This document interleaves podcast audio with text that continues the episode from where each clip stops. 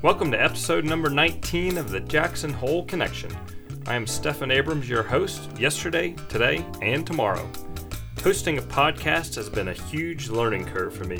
Sometimes having faith in yourself is the best tool towards success. And today, my guest is Cara Rank.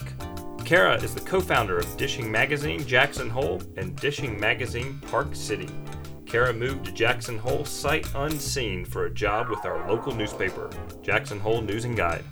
Cara demonstrated bravery and tenacity by moving to Jackson Hole in the middle of winter and only knowing the person who she had interviewed with. Cara is now a successful entrepreneur with several businesses who follows her passion of superb food and the culture which gathers around food, community. But before we begin, I have a quick word from one of my sponsors. Is it okay to pair beer with beef Wellington? Does Merlot go with Red Bull? Not sure how to make the perfect bourbon and Coke? Well, the team at the Liquor Store of Jackson Hole can answer all of these questions plus more.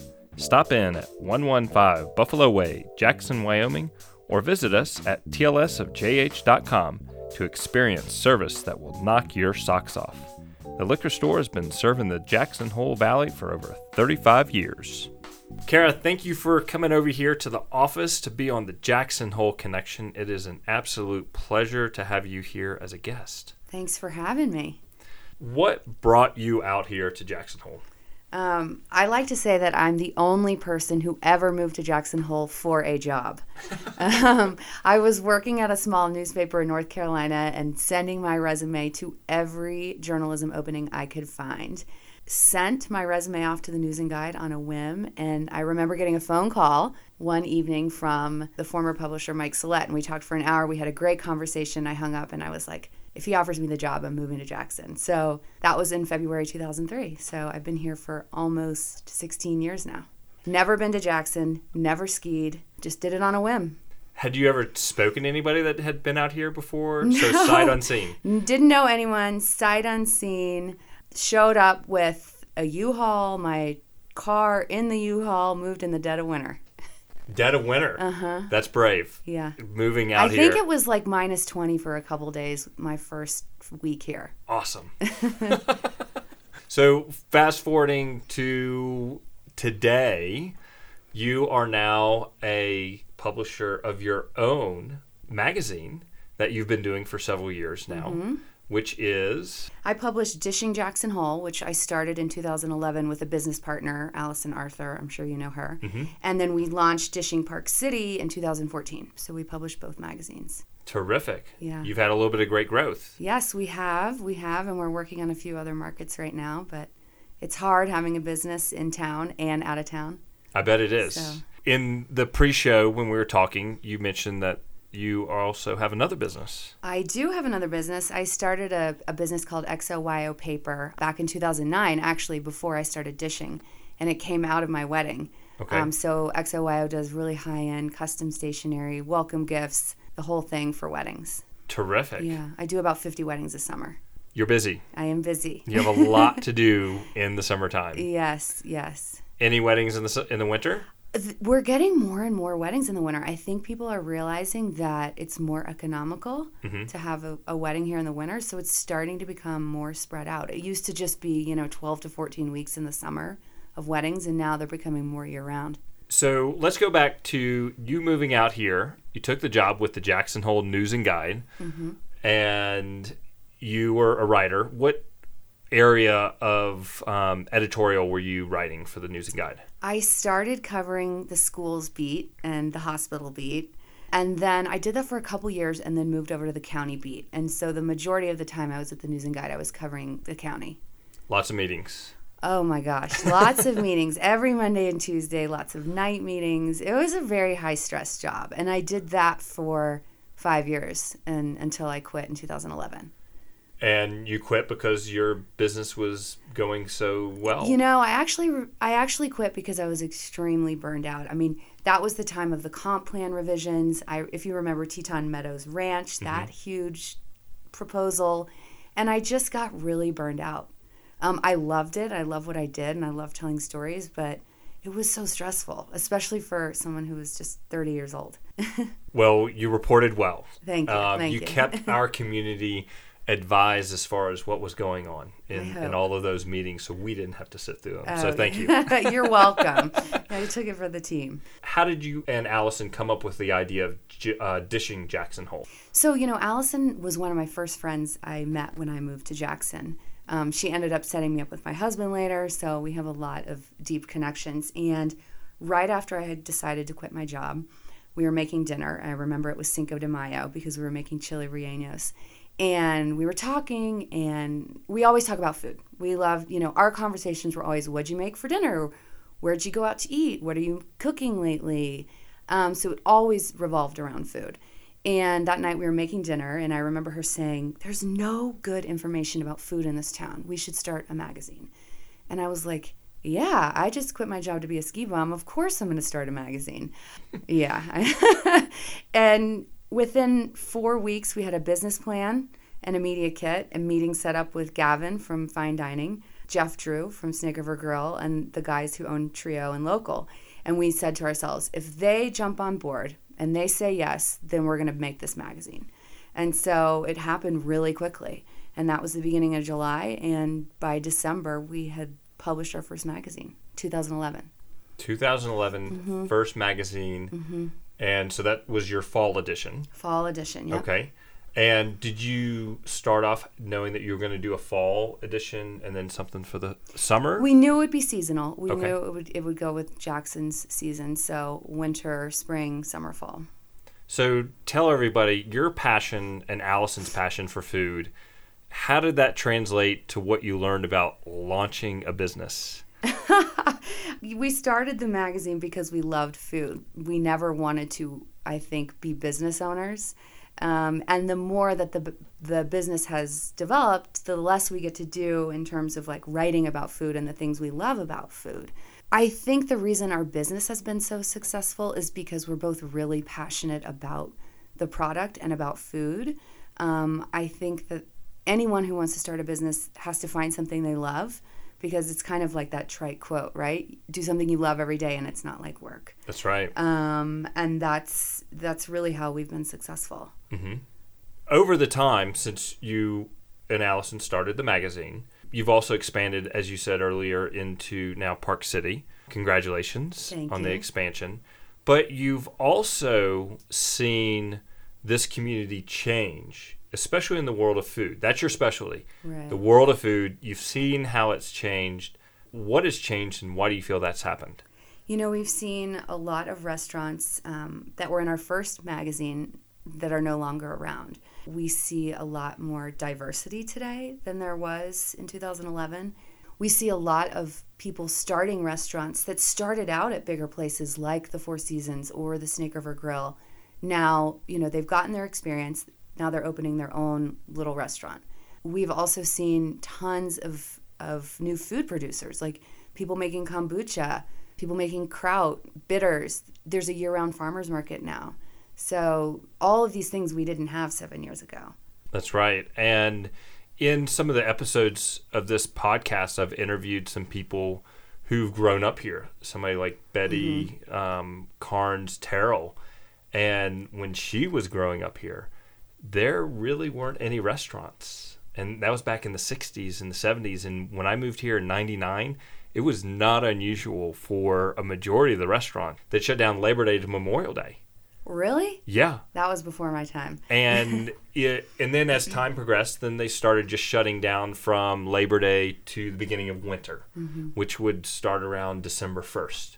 And then after the winter season, when the ski resort would close, the restaurants would close, and they wouldn't open up until just about before Memorial Day to get ready for the big launch of summertime. So it's great to see that we have so many restaurants that have developed and grown and expanded into different locations and different ideas and concepts. But also, like you said, people now making kombucha. There's also a Cider Works. Oh, really? There's some guys who are working on developing a Cider Works here in town. We now have how many brew pubs? I know. That's what we were talking. I mean, Melvin, I don't think they were around when we started in 2011. I could be wrong. But, I mean, Still West. you know, now we have people, we have the guys at Still Works making gin and vodka, and I mean, there's just so much more than there was, and it's great. It's all these people moving here or taking the skills from other places that they've learned, and really making our food community so much more vibrant. I mean, it's like a little mini city here. It is. It is. We have some of the great, I would say, you know, benefits of living in a city, mm-hmm. but then we also have the benefits of living in a small town. Yeah, which is why I love it here. I do love it here, indeed. Being a business owner and developing your business for the stationery and the wedding gifts, mm-hmm. and then also dishing. You're married. Are you a mom? Nope. Not a mom. Not a mom. Okay, so focusing on being the business person, what do you feel has driven or attributed you to being a successful person? Well, I think curiosity. Mm-hmm. I mean, that goes back to my days being a reporter. You know, I wake up every day and I want to create. I want to make beautiful things. I want to tell stories. And so that's at the heart of both businesses. I think I'm also really, really organized, which keeps me successful. And I've hired really good people. I think that's really important, you know, because you can't do it all alone. And I've learned to delegate. The big D. Yeah. Delegation. It's really hard. I'm like, sometimes I'm like, why am I doing this? I should have someone else do this. Yes, but you cannot do it all as a business person. Yes, you can't. I love when the new publications come out seasonally. Do you get to try all the recipes? We try to cook a lot of them in here and test them. Mm-hmm. Early on, we weren't testing them, and we would get emails from people like, this didn't work, or what's this? And, you know, sometimes when the chefs are giving you the recipe and they're scaling it down, things can get lost in translation. So we do try and cook a lot of them. Terrific. Mm-hmm. That's got to be one of the best parts about it. I remember, I think it was a couple years ago, we did a meatball recipe from... the Four Seasons, but it made like huge quantities. I had like 50 meatballs in my freezer for a year. That's a lot of meatballs to eat. So then we knew we had to cut it down a little bit for publication. My boys would devour those things. That would not last long in our household. Having two little boys who love meatballs, that would go very fast. Yeah, well, look up the old recipe. Look at the old magazine. I'll have to do that. So Dishing is more than just a tangible publication that you can pick up at different restaurants or businesses throughout town. It's also, you have a website, which also incorporates a blog. Tell me how it's all connected. Well, so we decided early on that it was really important to reach all age groups and all types of people who consume media. So number one is the print magazine. Number two is the website. We also have a really strong social media presence on Facebook and Instagram and Twitter and Pinterest. And so in order to really reach all groups, we put a lot of effort in everything. I mean, our social media wouldn't be as strong as it is without the print publication. That really drives the brand and the awareness, and it drives people to our website, to our Instagram, to our Facebook. And share with everybody the different platforms that you have, the channels that, so if people want to go out and see Dishing on those different channels, what can you tell us what those are? So you can find us online at DishingJH.com, on Facebook at Dishing Jackson Hole, and on Instagram at DishingJH. We're on Twitter as Dishing Magazine. You don't want all the Park City ones, do you? Sure. You can look them up. It's DishingPC.com, Dishing Park City on Facebook, and Dishing PC on Instagram. You have it all covered. Yes. How many followers do you have on Facebook? Facebook, I don't know off the top of my head. I can tell you on Instagram, Jackson is almost at 11,000 and Park City is almost at 8,000. Okay. And congratulations. Yeah, we're getting like 2,000 reads a day on the website here in Jackson. That's fantastic. Yeah, it's really good. And you can look and see where people are reading from, and it's from our feeder markets where we have flights, you know, direct flights from into Jackson. Mm-hmm. And so we can tell that people are interested in food and they're going to our website to research food before they come here. Can people find the recipes? Because I'm not a person that cooks from recipes, mm-hmm. but I love to read recipes for inspiration. Can people find the recipes online? Yes, all the recipes are online. All right. If people want to reach out to you to ask you questions of being a successful business person, what's the best way that somebody can reach out to you?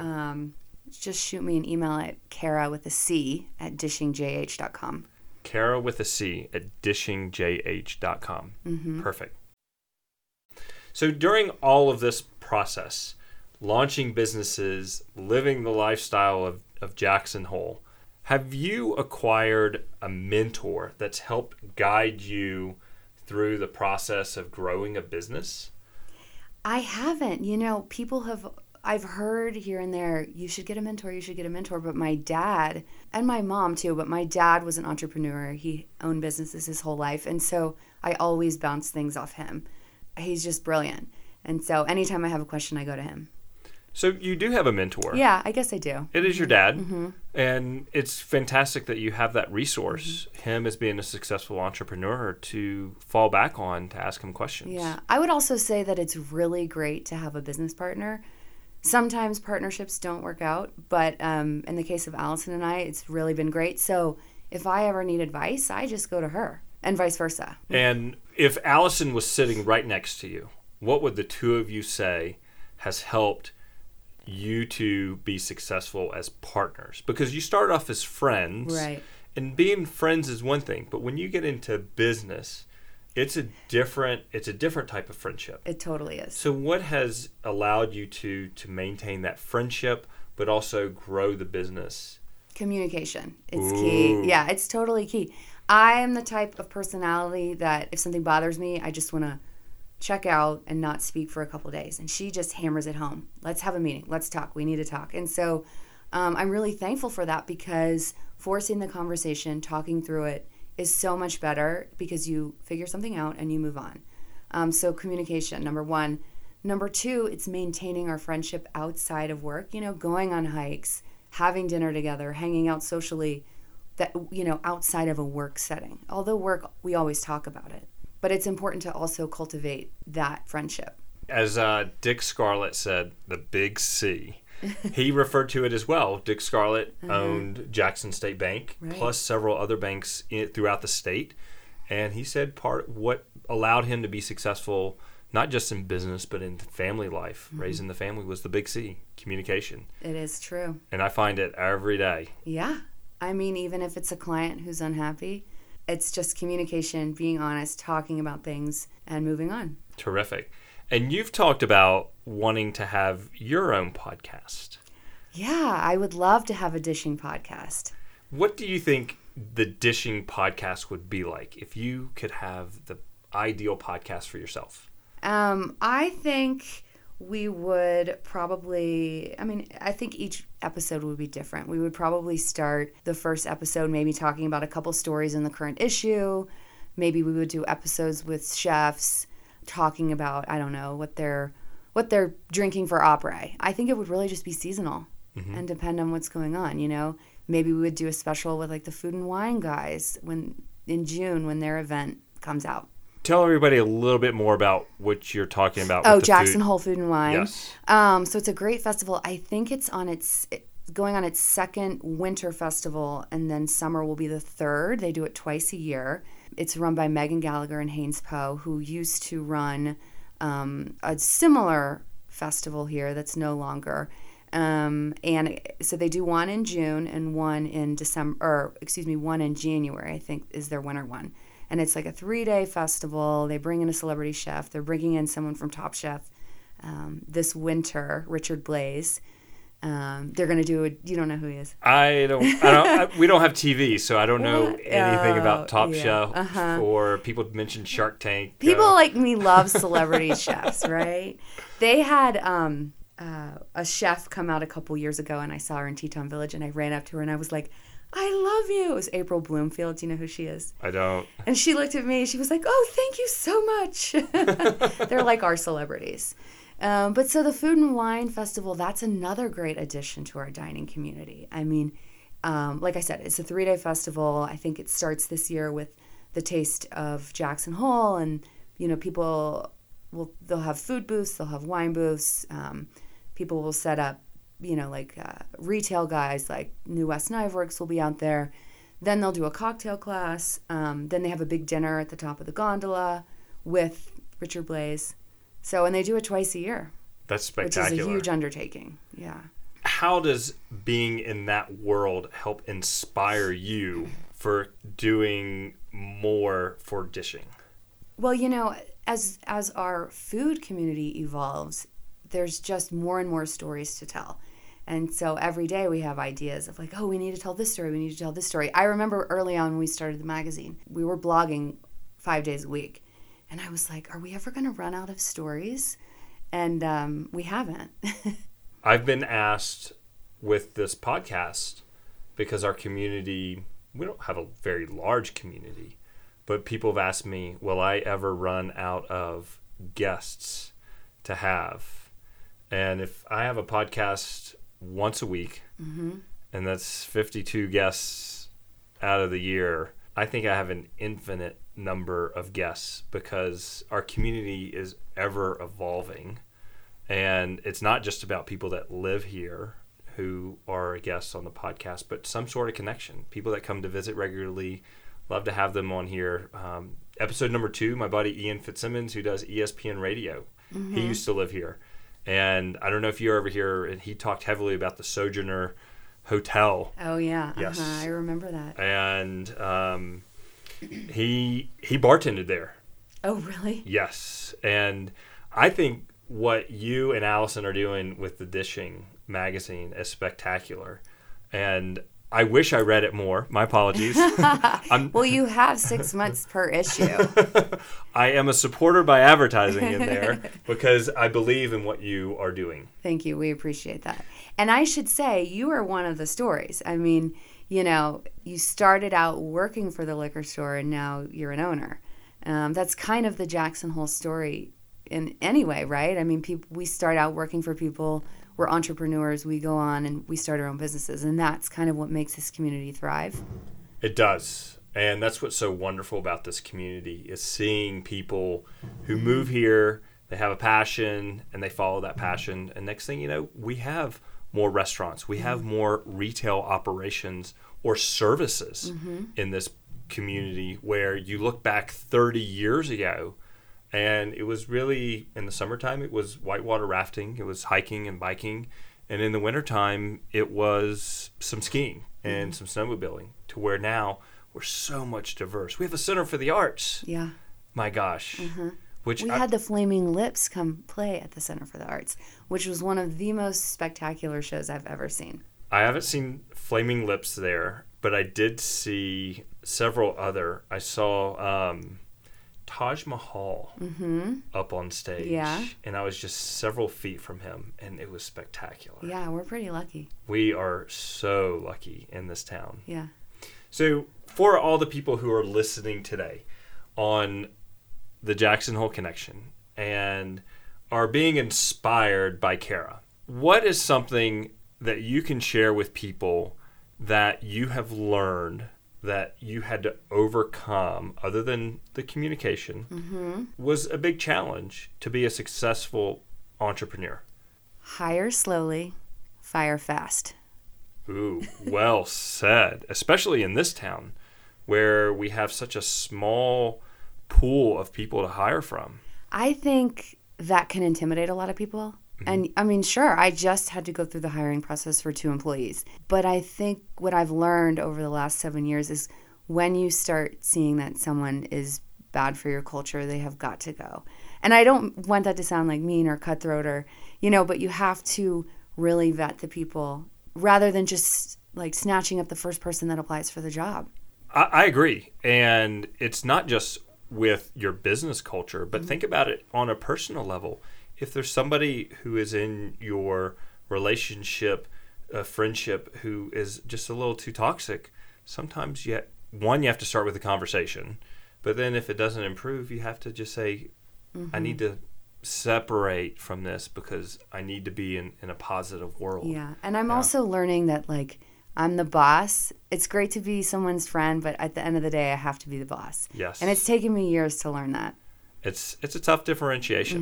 Mm-hmm. It's tough. But I'm so happy to hear that you're learning that. You're growing, and I'm sure you grow every day, every year, in every publication. Mm-hmm. You've learned something new, and you can take that little bit and make it better next time. where are some places that dishing can be found? So for people who are coming around. Well, we have a bunch at the Liquor Store. Yes. And Jackson Hole Marketplace. But we have free stands all over town. There's one underneath the Snake River Grill, Jackson Hole Grocer, Albertsons, Lucky's. The airport? We do not distribute at the airport, and I'll tell you why. Okay. Because I feel like every person that walks into the airport is going to grab a magazine, and I'm not sure how targeted that is to the people whose hands we want to get into. Kudos for you, Cara, for wanting your magazine to be in hands that it's going to benefit the people you're writing about, but also the people who are paying to advertise in your publication as well. Because some people are just like, let's put it anywhere we can possibly place this. Right. I don't want it to sit under someone's coffee mug for a week. I want it to be used. I think your magazine is a tool and something that you can carry with you, but also more importantly, something that people can take home with them when they come traveling through here and see some of these fantastic recipes and share a little bit of Jackson Hole back home. And people do. I mean, we hear from people all the time. We just started offering subscriptions to people out of town, and they email us and say, I have every issue but 7. Can you please send me 7? And so I'm like in the storage unit trying to find these old issues. People do keep them. I mean, I've walked into so many locals' homes, and they have every single issue sitting on the bookshelf. That's terrific. Which is cool. I collect too many receipts, so my wife would not let me keep any magazine. She's receipts? Like, I'm King Clutter. Yeah. And so my wife is like, get rid of stuff. I just have a little plastic bin, and every receipt that I ever have goes in there, and it goes on the shelf. If I ever get audited, they are going to hate me. Somebody's going to have a great time going through a delightful plastic bin. Yeah, yeah. So everybody go to Google or Yahoo or however you look things up and go to DishingJH.com.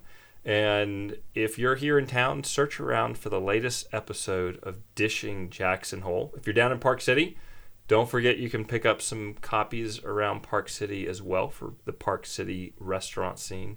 Cara, this has been spectacular having you here today. Thank you. If there's anything that you want to say before we leave as a little bit of nugget of information that people can take with them today. Well, can I talk about a few things I'm excited about? Please, yes. Phoenix and the Dragon is opening a new restaurant. Do you know Phoenix and the Dragon? I haven't had any of their food, but they've been in Whole Grocer, so they're opening their own restaurant. So they're opening their own restaurant across from Hotel Jackson. I'm so excited for them. They did a Kickstarter campaign, and I think they're opening the beginning of January. I love their food. It's really innovative. They both started at the Four Seasons, left, came back. I'm excited about Butter, which is a new pop-up coffee shop in the Aspens, where Ski Bar used to be.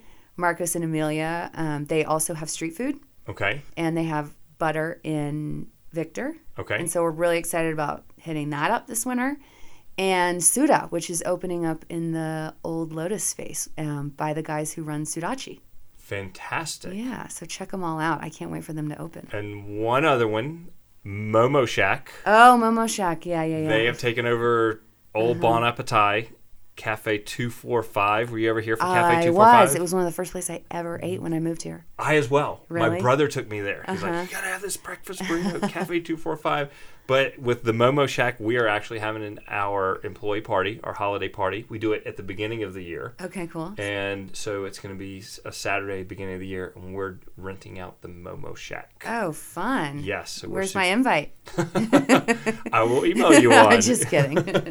Cara, this has been spectacular. Thank you for everything that you're so excited about that's coming up in here in the food world of Jackson Hole. Keep on publishing, Dishing JH, and spreading the word of fabulous food. Thank you. Yeah, have a great day. You too. Jackson Hole Marketplace, the small market in Jackson Hole with a huge reach. Stop in for hot coffee and homemade breakfast in the morning, awesome lunches in the afternoon, and finish the day with a soft serve ice cream and a 6-pack of beer. Need catering for breakfast or lunch? They can do it and deliver for free. Want to know more? Visit jhmarketplace.com. Thank you, everyone, for tuning in today to the Jackson Hole Connection. I hope you have enjoyed listening and can take away a little nugget about life. I'm always looking for fun guests who have a connection to Jackson Hole. Know of someone who would be great to be on the show? Please send me an email to connect@thejacksonholeconnection.com. Please subscribe, rate, and review The Jackson Hole Connection on iTunes, Stitcher, or wherever you receive your podcasts. A special shout out to my friend Luke Taylor for producing and providing the tunes for this podcast. Y'all come back again. You hear?